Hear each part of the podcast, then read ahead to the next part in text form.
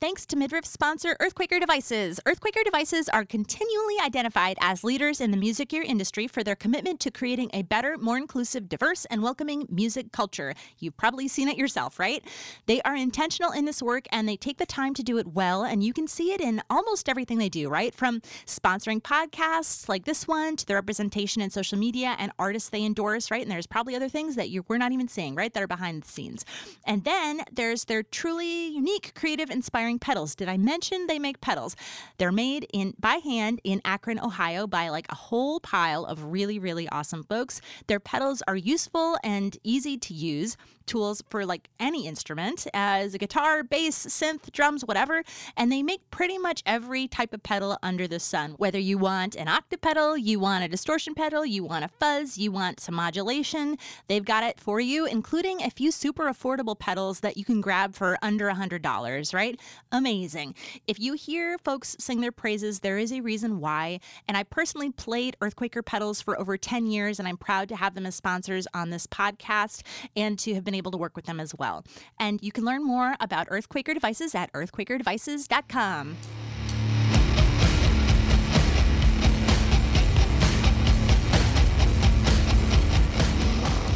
Hello and welcome to Midriff, the podcast about gender, music, and music gear. I'm your host, Hillary Jones.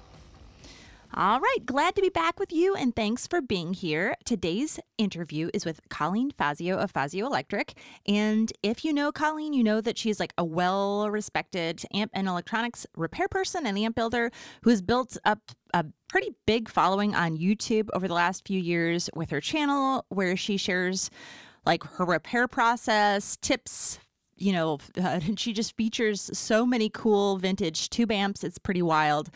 We talk about all of that, her experience in the amp repair space, in social media, which can get kind of funny, and safety and risk in electronics, and then a whole bunch more, right? It was a really, really fun interview, and I think you're going to like it. Two quick podcast-related notes/reminders. So if you've been listening for a while, you know that the format of the podcast has shifted to sort of break up the interview and the educational content across two episodes instead of shared in one. I don't know. Do you like it? Do you hate it? Do you have other feedback about the podcast? I want to hear it. So let me know. You can email me at midriffpodcast@gmail.com. All right. Thanks. Also, if you follow along with the podcast on Instagram and Facebook, you have likely seen that I put out a whole pile of merch, which I teased a little bit last episode, mostly T-shirts, tote bags, featuring a bunch of topics that are covered in the podcast, such as, is that for your boyfriend with an X over the top of it? And options for either ask me about my gear or don't ask me about my gear. Choose your own adventure. What do you think? A bunch more designs. There's a ton of stuff there. It's a fun and easy way to support the podcast. Summer's coming, right? You got to get your closet ready with some new T-shirts. You got to grab a tote for the beach, whatever, all of those things. I hope you like them. Check them out. And if you have any other ideas, let me know as well. So there's a link in the show notes for merch if you want to check it out.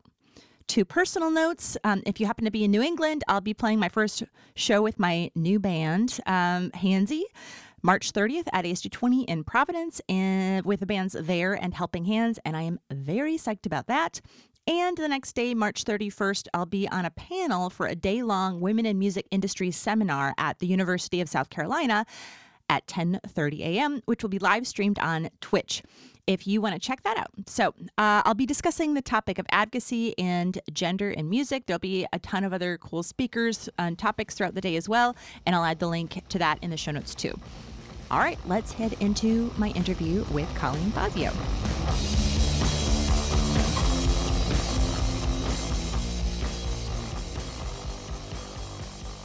Colleen, welcome to Midriff. Hello, Hillary. Thank you for having me. Thank you so much for being here. This is going to be great. I'm very psyched. So for folks who, for some reason, might not know you, can you introduce yourself with your name, your pronouns, and a little about yourself and your background with music? Sure. So my name's Colleen Fazio. My pronouns are she, her, and I am an amp technician, and I also build amps occasionally, too, based out of Los Angeles, California. I've been a musician since I was a little kid, played guitar and bass mostly, was in bands all through my teenage years, and then I fell into the amp thing in my early 20s. Nice. That was very succinct. So how old were you when you started playing? I was around 7 years old. My uncle gave me a guitar, like a little small acoustic guitar, and I started taking lessons. And it ended up being, my guitar teacher at the time was teaching me classical. Oh, whoa. So I actually learned how to read music when I was pretty young. Dang. And learned how to finger pick. So that was helpful when I transitioned to playing bass in middle school. Yeah. I was in jazz band and we needed a bass player. Yep. And bass is a little more important than guitar in the jazz band realm. So the teacher was like, we need a bass player. So I transitioned to that. Yeah, yeah. And then I like that you had that level of like, importance though. Like, bass has a place where it's like really seen as like an important, respectable instrument. Whereas I feel like sometimes in rock, it doesn't get that same level of respect.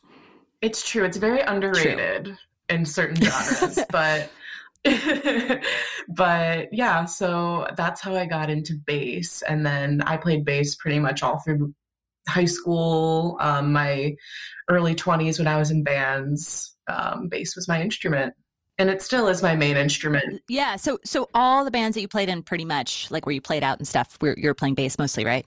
Yeah, pretty much just bass. Nice. Yeah. So given that, you talked a little bit about like your first acoustic guitar. What was your first bass?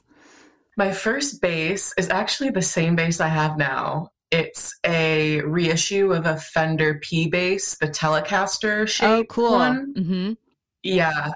So my uncle is a musician and he has a ton of instruments. So when I was younger and starting out, he would let me try certain instruments, and he loaned me the bass. This had to be 15 years ago, and I still have it and I still use it. Amazing. I love that. So, yeah. And I've had a couple other ones over the years, but that one has just always been my favorite. Right here. Yeah, right. Close to your heart. It's in my heart. Yeah. Yes. So do you have, I guess, like, given that, do you have like a favorite or current, like, I guess, I don't know. Are you playing out right now? Are you playing in bands at all right now? I'm not. Since I moved to California, I haven't been in any bands. Okay. Just kind of working on like the amp stuff. Totally. Do you have, like, if you were to go out and play right now, like, what would be your setup for that if you, like, were playing out? It's funny because now over the last 2 years or so, I've been diving back into guitar. Oh, cool.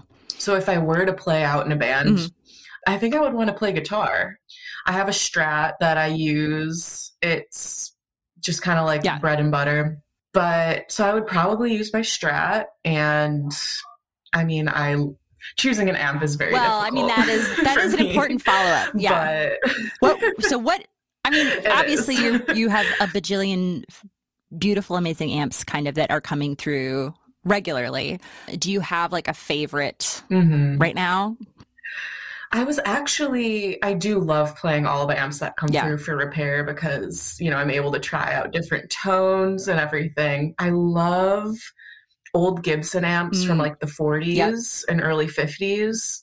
They're usually the ones with just the one volume control. That's it. No tone controls or anything. Yeah. And you crank those and it just gets the perfect natural distortion. Nice. I love those. Is that a practical practical choice for playing out on the road? That would be my follow-up. Not for playing out on the road. That would be more of a studio. Yes.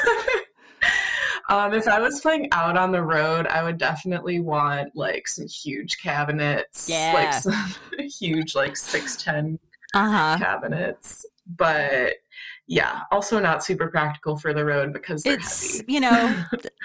You gotta make a decision. I think that I feel like I've been trying to figure out a good solution it's true. I'm like, why am I carrying this like giant amp that I can't physically move by myself? It feels like slightly debilitating. So I've been like, what is a better solution for this situation? It's true. I don't know what the answer is.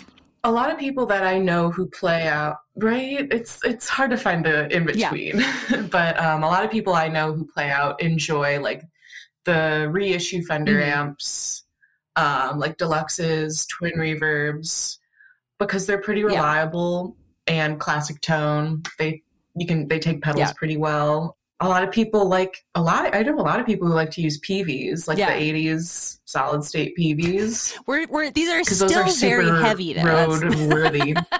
They are roadworthy. They will never break. I mean, barely. But you also physically have to manage them, which is maybe or maybe not an issue. Maybe you do a lot of weightlifting. I don't know. Lifting amps is my weight training, that's for sure. Like during the pandemic, I lost so much like of my muscle mass just from not playing out, because I feel like that was where I was getting most of my lugging your gear, totally. It's real. You got so many things to carry just around, and you're just doing that all the time. So I suppose you're. It's true. Consistently jacked. Yeah. Yeah. So I guess when you were playing out, I guess, what were you playing for bass amps? I was using, I had this Hartke solid state stack that I used pretty much my whole career of being in bands when I was younger, because it was pretty lightweight for bass. It's solid state amps are kind of the way to go because they're really powerful and not as heavy as an old SVT. If I was gigging with bass now, I would love to use an old SVT, but those are just so heavy. You definitely need two people to carry one of those. Bonkers, yeah. Yeah. Yeah. But I really do enjoy a lot of solid state bass. Yeah. Amps. Do you, because you don't work on a ton of solid state stuff though. So I assume you're pretty picky about which ones you're bringing in. I'm pretty picky. I pretty much just do tube amps. I'll do certain amps with solid state, preamps or something like that, but it's generally tube output sections, stuff like that. Yeah. So I know you've told this story in a few other places, so I'm not going to make you go into detail, but you had said basically as far as how you got into this work. So your uncles were amp builders. Yes. And then that kind of got you into the idea of this is a potential lifestyle. Got the wheels spinning in my head. Yeah, I was oh, this is a thing. I feel like that's true for a lot of jobs where it's you might not think that this is a potential job, and then you see until you see someone else doing it, and you're like, oh yeah. Mm-hmm. Right. Mm-hmm. So then you ended up coming on as an apprentice. Yeah, so in Chicago, there's an audio repair shop called Deltronics.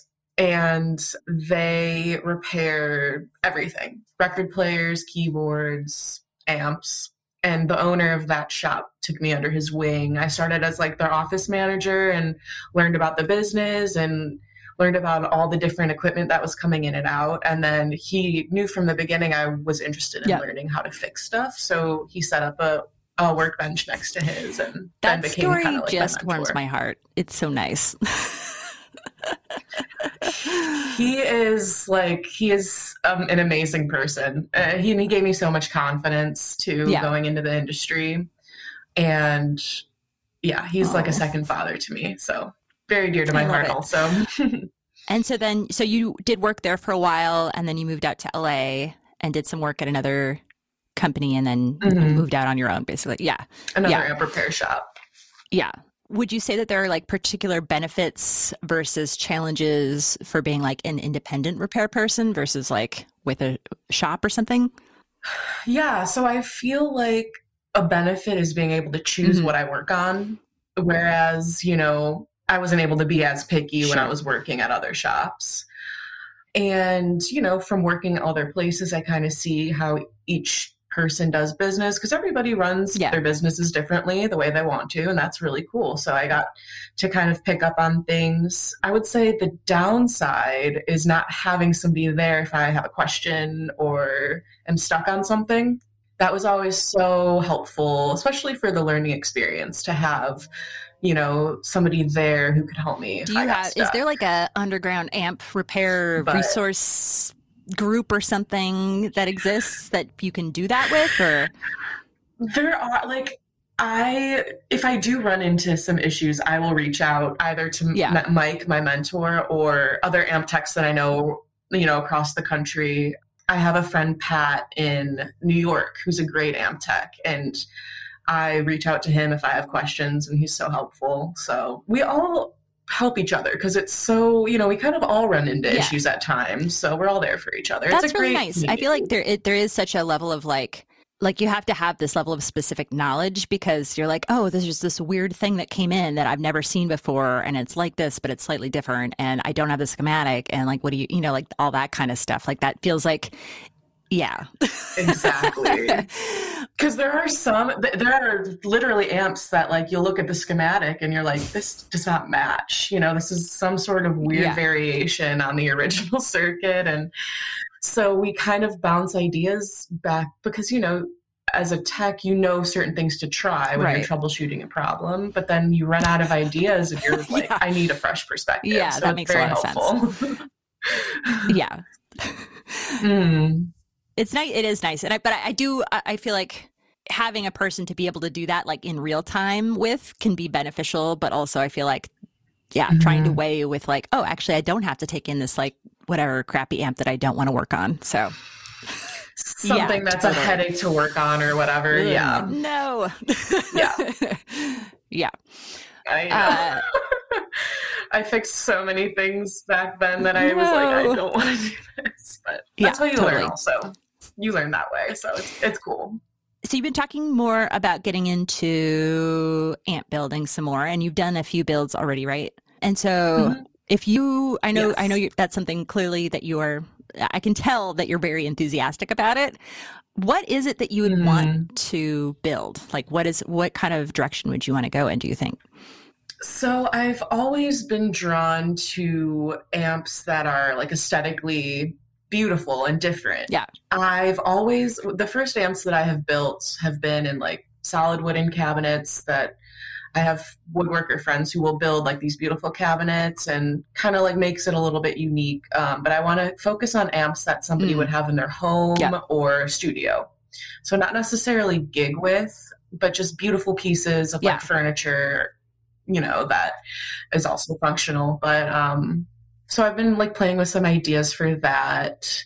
Yeah. It seems like the things that I've seen were kind of like almost like a mid-century kind of vibe. Is that accurate? Yeah. Mm-hmm. Yeah. I'm very like mid-century, super mid-century influenced. Awesome. Yeah. So, so I'm still experimenting with that and in like doing a lot of R&D and tweaking with the circuit design that I want to use, because each amp I've built has had a different like circuit. So I'm just kind of tweaking those and seeing what I like sound wise. But I really hope this year I can have like a prototype. I feel like that's a perfect goal, right? Like have the it's not like, yeah, it's a good goal for like, it's not too much. You're not like, I have to come up with like a, you know, like a whole fleet or something. Yeah. Yeah, exactly. Like a whole line of amps, right? Like just one. I'll be happy with just one. I want that for you. I feel like year after year. Thank you. I feel like year after year, I'm like, I need to do this, but then the repairs just come in so quickly and in such a high quantity that it's hard. But I like my New Year's resolution was to like prioritize. I think that's an issue for a lot of folks that do repairs generally, like luthiers as well. I think get stuck in that like, oh, I'm doing so many repairs that I can't like take the time to actually like do any building, and it seems frustrating. Yeah. Right.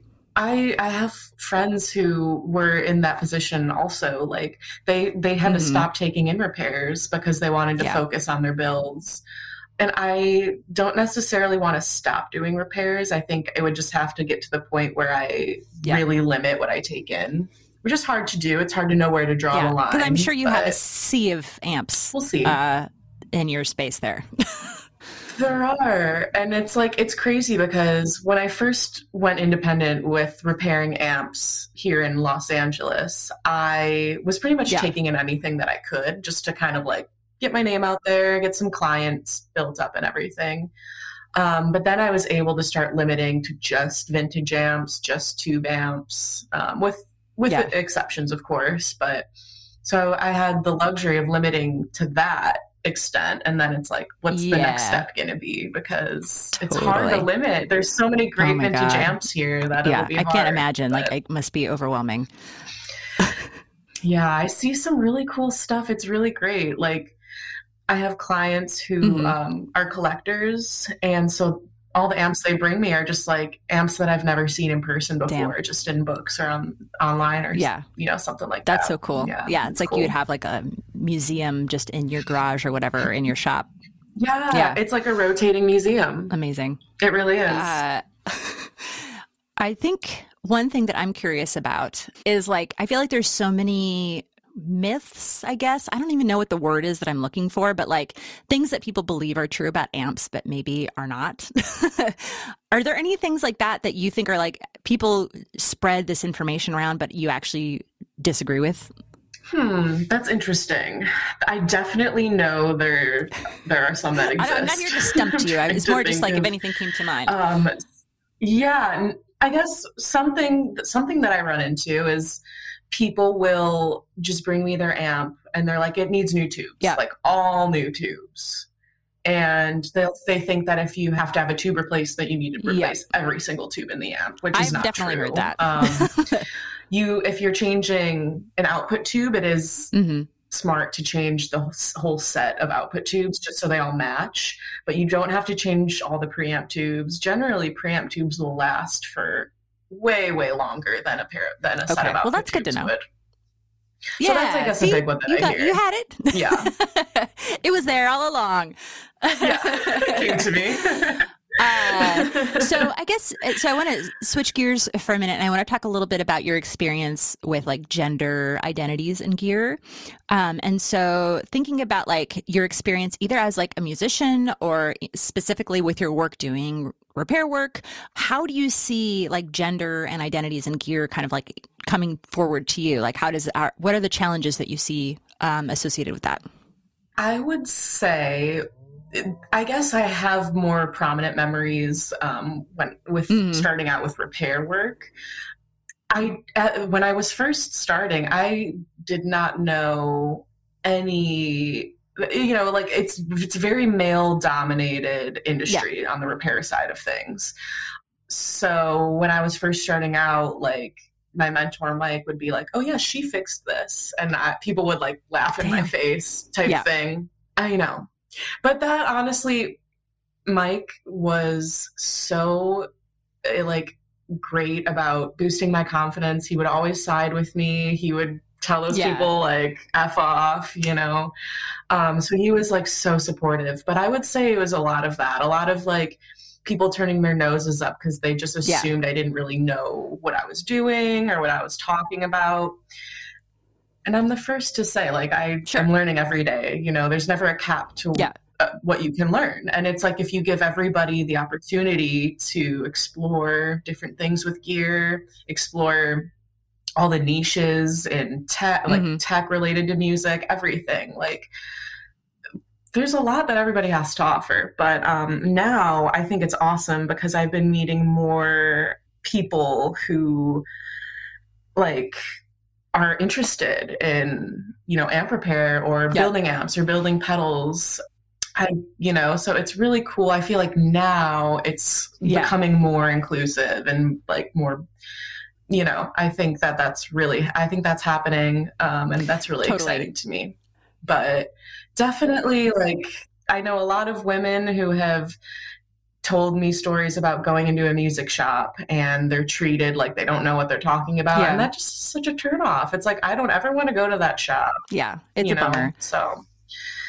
that's not cool because it is a bummer. I appreciate you really, but sorry, I feel like I keep interrupting you, but I think there's just a little bit of latency. Oh no, you're good. You're good. Yeah. I really appreciate like how much you're talking about the importance of mentorship though, because I feel like that is such a key piece of this is that like thinking about who is getting lifted up to be like mentored, right? Like, and who is willing to have that positive relationship where you are going to like help guide someone, but also like have their back when stuff comes up and like not allow for that kind of experience to continue, you know, the negative experiences. Yeah. Mm. To continue. Right. And I totally agree. I think that, you know, people are like you said, lifting each other up who have previously been like, no, you don't know what you're talking about. But like, I've met so many people who are really excited about all of the new people, the new generation of people who are like getting interested. And it's not just one type of person anymore. You know, it's like a broad range of people from all sorts of backgrounds, which is really, really exciting. It's amazing. I mean, I think that you're probably hearing from more folks, but like, since I'm not an amp builder, I'm probably not hearing that as much. Like, I feel like I could probably name on one hand, three fingers, like the number of people that are like folks that do thing related to amp repair or building. And it's like kind of wild. Mm-hmm. I'm sure that you're probably hearing from folks, but yeah, but even in like luthiers, there's like the women in luthery, like that's like a whole thing. And I can name a lot more, but with amp repair, I can't, you know what I mean? Right. Yeah. It's way more, it's few and far between, but it is cool because I feel like, you know, even I just met a woman a couple weeks ago who is an amp builder, and she does repair stuff too. And it was really exciting to connect and meet in person and just and discuss all that stuff. So it makes me really happy that it seems to be something that's happening more and more, and more people are just like, oh wow, this is something that I can do and there's a need for it and I can do it. So totally. I think that's great. It's really encouraging and inspiring. And I mean, people have always been doing it behind the scenes. It's just like they're not being in like the larger companies. It's just not the, you know, people running their own businesses or like that kind of thing. So yeah. Right. Yeah. Like you think back even like decades and decades and decades ago, like in the 1950s, women were building Fender amps in the factories. And even prior to that, they were building radios in factories. So it's, you know, looking back historically, it's something women have always done, but it has, like you said, been much more behind the scenes. So it's cool that it's kind of being more on the forefront now and being something that's more, there's more awareness that it is a thing you can do. On that note, I guess this is a good transition. Talk to me about your impetus for starting your YouTube channel. The YouTube channel. So I wanted to start that because I was getting a lot of cool amps in, and I thought it would be cool to archive footage of me repairing them, especially if they were amps that were kind of rare that I might not see again. And also just kind of another way to market what I do and to kind of like get more clients. I was actually surprised by the people who have brought me amps that found me on YouTube. So that's been kind of a good resource. And the channel has kind of been lacking because I've been so busy, but I'm starting to prioritize it again. But it's fun. It's really fun to be able to archive the amps, and people seem to be really excited about the stuff that I put out. So yeah. Well, I have to follow up with this question because this is the thing that it gets me every time, is just comment management, like YouTube comment management. How do you deal with that? What's the process if there is one? Because let me read. I actually, before you get started, let me read a few comments. Do you mind if I read them? Because I definitely wrote them down. All right, please do. Here you go. I don't know if you've read them. I don't know if you're. We'll get into that. But like, all right, Colleen, you're the foxiest repair girl in all the world. Wow, you even know your shit around the amp electronics. Impressive. Wow, she is the hottest electronics technician I've ever seen. Who would have thought? Smart, savvy, and smoking. I could just keep going on. This is really fun. Okay, where can I find more women like you? I bet you have a bunch of guitar chads knocking down your door, huh? LOL. Baby, will you fix my amplifier, right? Guitar chads. No, right? That was my favorite one. May I ask who taught you electronics and do you have a boyfriend? A logical follow-up question. I gotta follow up with that. Yeah, logical. Yeah, I was very just like, important. This is all in one video. I was just like, okay, we have to talk about this. Gosh. Tell me how's that roll for you? Yeah. It's been interesting. So it's interesting. I am able to laugh at a lot of them now. But when I was first starting to post videos, it made me like feel weird because I'm like, I'm literally not, I'm just trying to like show what I do. And I would get a lot of like also mean comments about like my tattoos. I didn't get into the tattoo ones. I didn't get into that, but like, yes. But people, it's like, why do all you guys need to comment on my appearance when like that has nothing to do with the video? Like I'm working on a Fender Twin Reverb, like just whatever. But I'm able to laugh at them now. But at first it really did bother me. And I don't read all of them, and I rarely reply to comments either, but it is kind of entertaining and funny, but it also at the same time it's just like, guys, like just stop. But yeah, it's interesting. The one baby, will you fix my amp? That made me laugh so hard when I saw that. I mean, yes, for a price. Oh, God. Yeah. You have to do it all. It's amazing. But I will say, all my clients in person are very respectful, and I have not had a single uncomfortable interaction with somebody, thankfully. People love to like be behind a screen and just like say weird stuff that they would never say in person. So I kind of like see it as that, but it is entertaining. Yeah, sometimes. I was just like, I'm personally terrified of YouTube because of that kind of thing. I was just like, it just seems like such a slog. Like don't want to deal with that.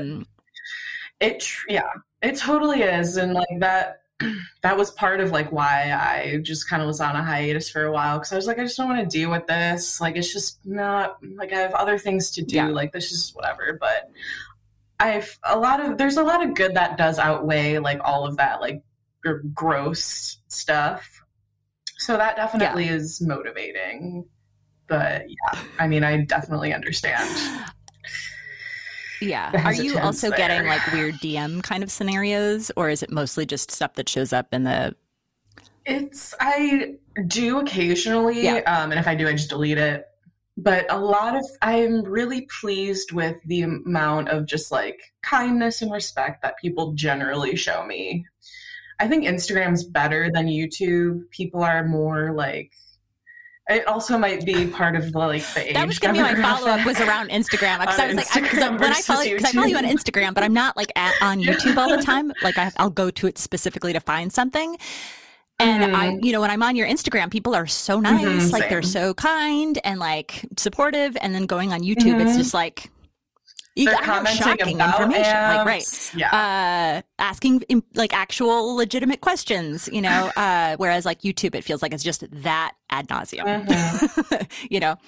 So, yes, yeah. It's so true. It's so true. But it's interesting to see the difference. But yeah, I think Instagram is just a lot of people who are like maybe a little more aware, self-aware, and like able and just are, you know, they're on their best behavior. All right, shout out to Midriff sponsor Stompbox Sonic. Stompbox Sonic provides musicians with an extensive tonal palette for auditory exploration. Specializing in effects pedals, they offer a curated collection of companies large and small, some locally crafted and some assembled from around the world. Adam and Jen have been helping musicians and sound-based artists find their sound since 2009. By working collaboratively through one-on-one consultations, they do more than sell you a pedal. They ignite the creative spark to bring your music to life. They create a comfortable, judgment-free environment for all musicians where sonic experimentation is encouraged. Whether you play guitar, bass, trumpet to harp, Rhodes, and circuit bent, speak and spell, Stompbox Sonic will work with you to find the right effects to fit your project. Check out stompboxsonics.com for more. Holcomb Guitars are sponsors of Midriff. Nick Holcomb builds beautiful custom guitars to your specifications and has a mobile guitar repair setup too. That means he will come to you in Rhode Island or Massachusetts, either fixing your guitar on site or picking up and dropping it off when he's done. Who does that? Literally no one. No one does that. No one except for Nick. He has set up, prepared, and modified many of my own instruments, and he does great work.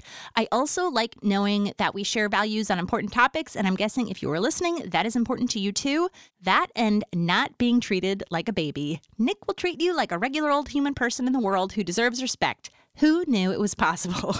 If you want to learn more, check out HolcombGuitars.com or follow him on Instagram at Holcomb Guitars.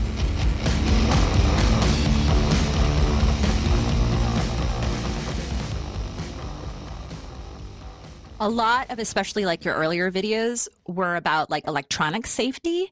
And the thing that I thought about immediately when I read that was like how that might be connected to, like, I know in a lot of spaces, but my partner is like a custom bicycle builder. And in the cycling community, there's a lot of talk about like how women are more risk averse than men. And so the way that they ride, or the fact that they don't ride, is oftentimes attributed to them just being like not wanting to put themselves physically at risk. And so I was thinking about that with the connection to electronics. Like, do you think that there might be some sort of connection there? I think there could be, for sure. Electricity can definitely be scary because you can't see it. You can measure it, but you can't see it, and you always hear horror stories of people getting shocked it is dangerous if you don't know what you're doing. If you do know what you're doing, it's very safe, and there's things you can do to make sure there's no way you would get shocked. So it's just, I guess, at first, I would say my mentor just kind of like eased me into it. So I never really had that fear, but I do think that that's a very real thing that people even right off the bat are like, I'm scared that I'm going to get electrocuted, and like there's always stories, but so that's definitely something. I feel like there's a lot of people who are like, I'll mess with pedals, but I'm not going to mess with amps, kind of thing.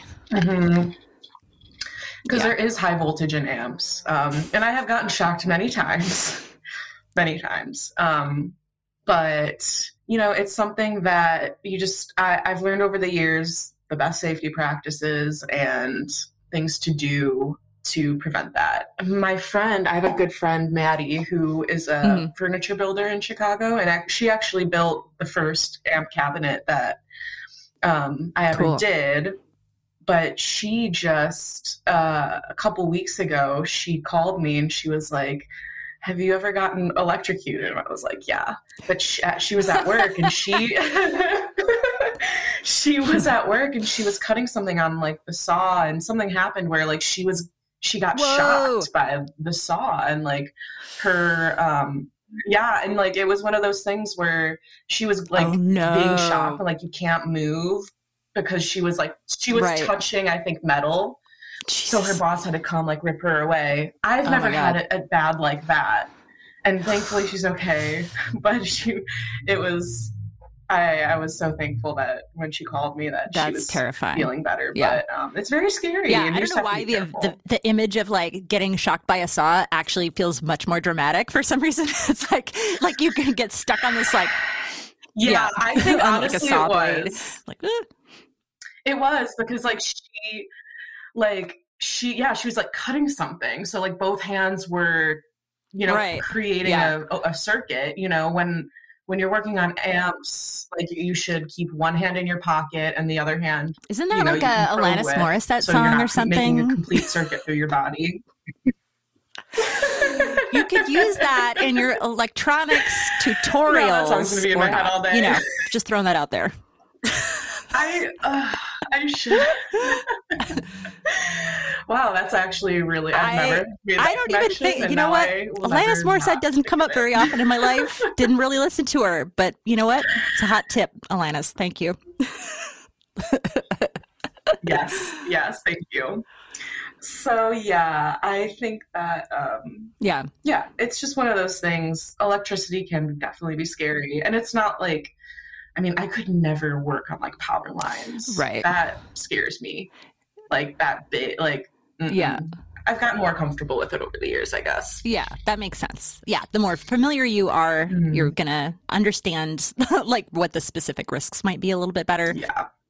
And that's why I put the safety video out there, because I'm like, if anybody wants to work on amps, cool, but like, here's how to be safe about totally. It. Totally, which I feel like so important and definitely the first step. It is. Yeah. Yes, exactly. So, other than the risk stuff, like, is there any other things that you think are particular barriers for folks, like women and trans and non-binary folks, femme folks who might be interested in getting into amp building that you're seeing? Obviously things are getting better, but. I will say, yes, things are getting better, but I would say like people being open to teaching you is probably one of the biggest barriers. And especially with the specific industry of guitar, like tube amps, because like there's no schooling for it really. There are some places where you can take like little weekend seminars on that stuff, which is really great, and I've done that before, but I feel like it can be really, really hard to find people who are willing to help you or take you seriously. Totally. That's something that I feel like is really getting better, but that was kind of a big barrier.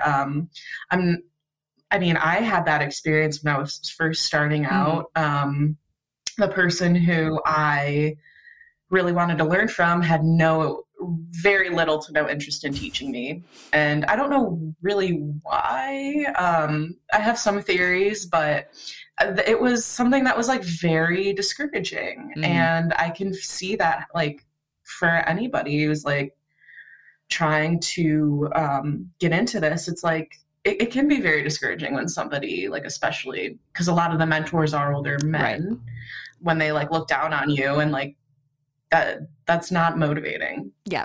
But over time it did become motivating to prove them wrong. Totally. But yes, for sure. So I think that's hard, but I don't know if it's just because like, I'm more aware of other people in the community, but I do feel like the women, trans folks, like non-binary, everybody who I know in this industry, like have been having more positive experiences than not. So that's really, it really is. Yeah. Year. Totally. Yeah.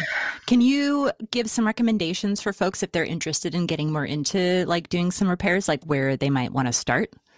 Totally. So there are a lot of books that you can get that are really cool. There's like, Tube Amp Handbook, types of books like that, which are cool. I enjoy reading those books and like trying to learn from them, but I'm more of a visual learner, like hands-on learner. So it's hard for me to read a textbook and like really understand. Yeah. So I would recommend to people to like build a kit, whether it be like a pedal kit or a little champ kit, because those help you get familiar with wiring things, components, how components interact, stuff like that. That was really helpful for me.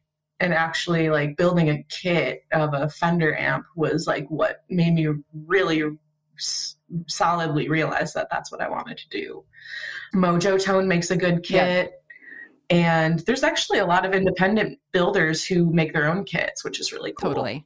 So I always recommend like doing something hands-on like that. If there's an audio repair shop in your area, like go in there and see if they need help, even just like one day a week or something. And even if it's not necessarily like a hands-on technical position at first, just like start helping out in the office or whatever. That's always, that could be good. But then again, that just comes down to whether the person is willing to teach. But a lot of the people that I know in this industry they're like in their 60s and 70s and have been doing it for so long. And they're really excited about people coming to carry the torch type thing. Yeah. So I've had good experiences with people wanting to share their knowledge. I wonder so that's kind of what I would recommend. I wonder if there are, this is a business idea, I guess, like if there are people who, like if you you know, if there's anybody that does like an online course about like how to like do amp repair or something, you know what I mean? Especially if like all those folks are kind of like aging out, you know? Right. My friend Pat that I mentioned earlier in New York, he and I did a little like a little class back in May. I think it was. I was in New York and we did a little class, and we just kind of did like an intro to like how tube amps work, you know, like things like that. And that was really, really fun and great. And there are a lot of people, a great mix of people there. So that was really cool. But I would definitely, I've been kind of thinking about maybe doing like a YouTube series or something about like from point A to point Z of building a small amp or something like that. Yeah. Because really like any electronics course you can take these days are very computer oriented, which is cool, but like there's really nothing about like analog technology. Right. Yeah, that's definitely something that I would love to see or potentially contribute to it in the future. Yeah, I would imagine people would really benefit from that. And like having someone like you who is like, I think like really good at explaining things, has like a really solid knowledge, like it makes a lot of sense in my mind. Yeah. Thank you. I definitely want to do one of my like big goals, long-term goals, is to have a workspace where I'm able to like hold classes to teach people like either like how to build an amp or how to fix an amp or whatever. Something like that is something I really enjoy doing. So hopefully there can be more of that in the future. That could be your goal for like 2024. Yes. Yeah. This year I need to build an amp. So that's like more like people who really want to do repair. If somebody is maybe like, I'm not necessarily going to be repairing stuff, but like, what are some tips? Like if you're at band practice or something, or at like going to like play you play a show and like your amp blows out or like the volume drops or something, which I know are two totally different things, but like, how would you recommend somebody diagnose that on the spot? That's a good question. So I would say the first thing, say you're playing a gig and your amp just turns off. The first thing would be to check the fuse. And that is a great start for people who are interested in just like being able to be self-sufficient with maintaining their amps. Like, you know, you unplug the amp, check the fuse. If the fuse is blown, you replace it with the correct, you know, rating and everything. And then if it blows again, you'll need to troubleshoot further. But checking your tubes is always like another example you had is if like your volume drops. Yep. You can go over to the back of your amp, take off the back panel, and see if like if one tube is glowing like really bright red, that's an indicator that that tube is bad. If it's crackling, you know, you can kind of tap on tubes lightly and see if that gives any sort of response. So there are totally things you can do on the spot to diagnose an amp. And, you know, further than that, you'd have to take it all apart and everything, which is hard to do on the spot, but definitely like checking the fuse, checking your tubes is great. And I would also say like, if somebody is interested in just like maintaining their own amp, to take it apart and clean all the pots and jacks and everything every couple of years or whatever, that, you know, that's something that would prevent certain problems. That's cool. That's a good recommendation. Yeah. So Solid.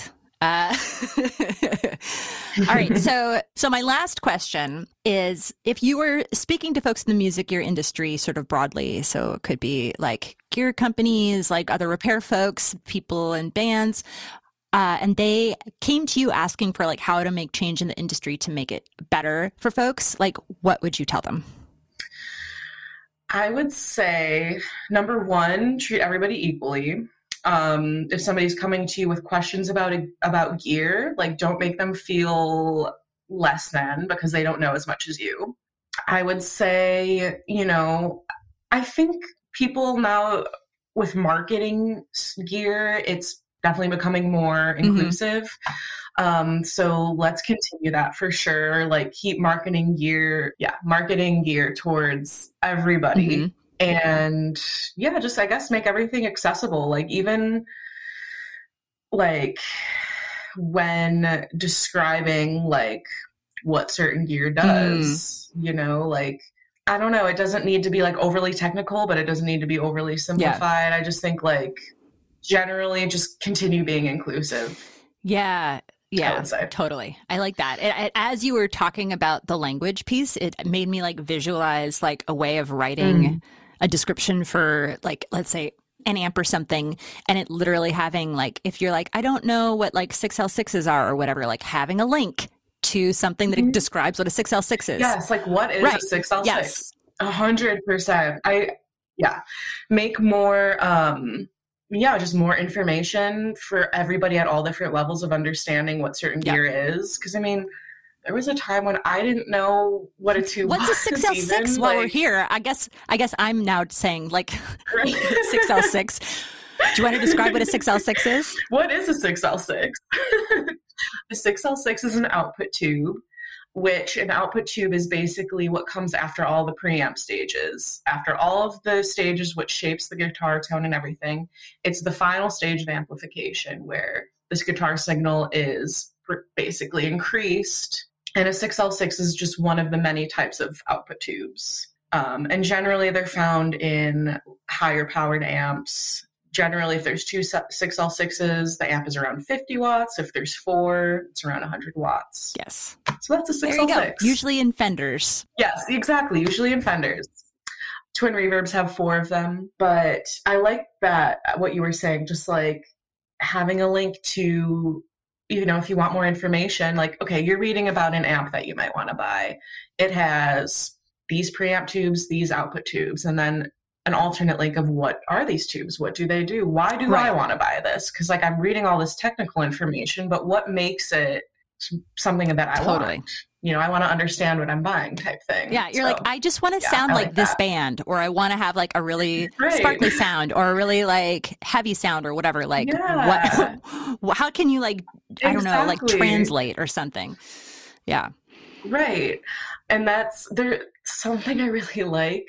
When I'm like buying speakers to replace in an amp, generally like the customer will kind of be like, I want a darker sound or I want a more sparkly sound.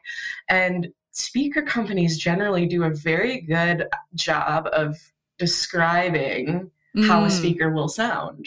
Yes. So more of that with, you know, with other gear. That's a really good point, as I had to do some research on speakers fairly recently, and I noticed that as well. Like, I was like, actually, I do feel like I have a pretty good understanding of what this is going to sound like, you know? Exactly. Which is 100%. Useful. Mm-hmm, mm-hmm. All right. So what are you, like, psyched about working on right now? What's coming up for you that you can share with folks? Let's see. Other than, like, the prototype amp build, I have some cool amps that I'm excited about. I have a really, really, really old Dan Electro amp that it's going to need a lot of work, but it's super pretty. I love working on amps from like the 40s and early 50s because they just have a certain look to them. Yeah. And I'm very like, I love, you know, the aesthetic of certain amps. Yeah. So I'm excited to share like pictures of that. I might even do a video of that one. Cool. I'm trying to think of any other really unique amps that I have in right now. It's a lot of, you know, old Fenders, which I love. Fenders from the 60s and 70s. Mm-hmm. They're really great to work on. I have a few Marshall JMPs that I really enjoy working on. They're totally different. You know, it's like you get the Fenders, which are super clean amps, and then the Marshalls, which are super dirty, high gain amps. So I love having this whole spectrum of tone. Yeah.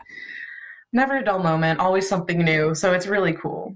That is awesome. Yeah. I do feel like being surrounded by those, like the beautiful, like aesthetic of those amps all the time has got to be really nice. It's inspiring. And it's like, it gives me inspiration for builds that I want to do. Mm-hmm. And I've, you know, I have learned a lot about through repairing amps, like what I do and don't want to do when it comes to building my own. So it's been a great learning experience. Oh, you made some new, didn't you make some knob, like some, Oh yeah. Yeah. Mm-hmm. Do you want to talk about that? So totally. So my partner's a jeweler and he does all sorts of things. Rings, he specializes in like gold teeth a lot, and does a lot of inlay work. And so we were like, let's try doing some cool custom knobs, like with inlaid stones that you're comfortable using. So we've been doing some with like mother of pearl and opal. And it's fun to experiment with that. And I think for like the amp design that I really want to do with the wooden cabinet is have him do like a bunch of engraving and inlay work with like turquoise and mother of pearl and stuff on the cabinet. So that's something that I'm very excited about and something that I haven't really seen much of. And especially with like knobs, I mean, there's kind of a limited selection of knobs out there if you want to go more like high end. Yeah. So it's kind of cool to experiment with that and have those options for people who want to like bling up their guitars or amps or whatever. Yeah, it's funny. Like when I saw that you had done that, I was like, oh, you know, they do this a lot for like, there's a bajillion different types of like custom guitar knobs, but not that many. The options are much more minimal for amps, I think. Totally. So, that's been fun to experiment with, and we've been doing ones with like little scorpions and stuff. So it's been fun to experiment with that and then see what happens with the inlays on the amps. But that's gonna be cool. I'm excited to see how that turns out. Nice. So how can the listeners stay in contact with you or hear more from you in the future? So you can follow me on Instagram, which is Fazio Electric. If you ever have questions, you can email me. My email address is fazioamps@gmail.com. And also follow me on YouTube, which is Fazio Electric. But I would say if you have a question for me, email is always the best way to go. It's kind of hard to respond to Instagram DMs sometimes. So I try to get to all my emails. So that is the best way to reach me. Cool. All right. Thank you so much for hanging out today. Thank you so much for having me, Hillary. It's been great. Yeah. Thanks. Bye.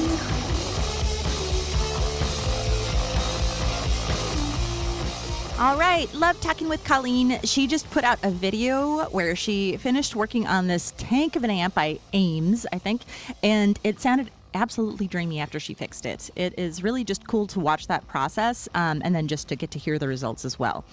And she's just like very good at explaining things that I obviously don't know anything about. So check it out. That's all in the show notes. If you want to see her YouTube, Instagram, all of her other videos, you can check those out there. If you enjoyed the podcast, please subscribe and rate and review the podcast wherever you listen so more people can hear it. Thanks for listening.